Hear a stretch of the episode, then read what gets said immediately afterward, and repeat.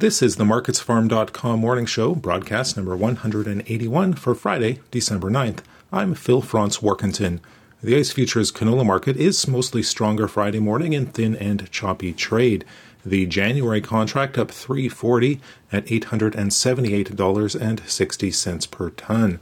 Crush margins, though, have deteriorated over the past week, and that's causing some end-user demand to back away from the market. Losses in Chicago soybean and soy oil futures also put some pressure on the canola, but the weakness in the Canadian dollar and gains in European rapeseed provided support. The U S D A releases its monthly supply-demand report later today, and any surprises in that data will likely set the tone in the markets by the close. In the U S, activity is mixed. Soybeans and wheat mostly lower, while corn holding on to gains in the most active months, as traders are adjusting positions ahead of that U S D A report.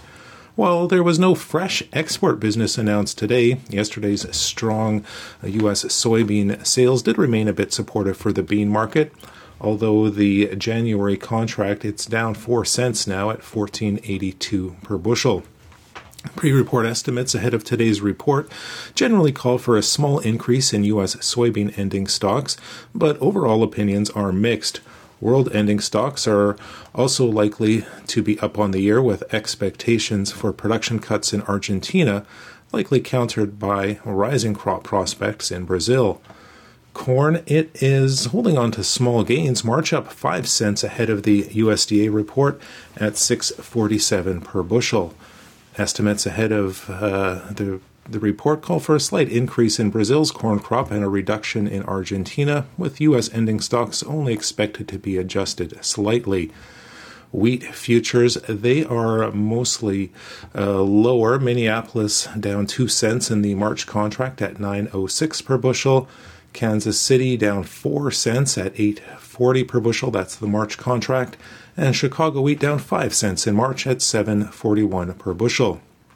General expectations ahead of the report are for an increase in U S wheat ending stocks, with world estimates also to be followed closely. France's winter wheat crop was pegged at ninety-seven percent good to excellent, or according to a report there. Let's look at the ICE futures and U S markets for Friday, December ninth. In Winnipeg for markets farm dot com, I'm Phil Franz-Warkentin.